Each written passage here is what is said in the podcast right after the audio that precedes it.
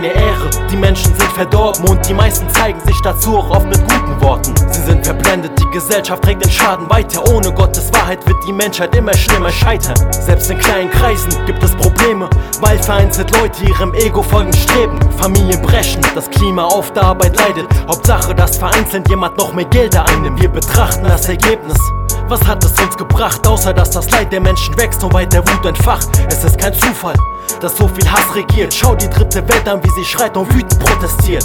Traurige Gesichter, dies könnte anders sein. Würde nicht die Gier und so viel Egoismus in uns weinen. Optimismus ist sehr schwer in diesen Tagen, doch die Hoffnung sollte man mit seinem Glauben immer tragen.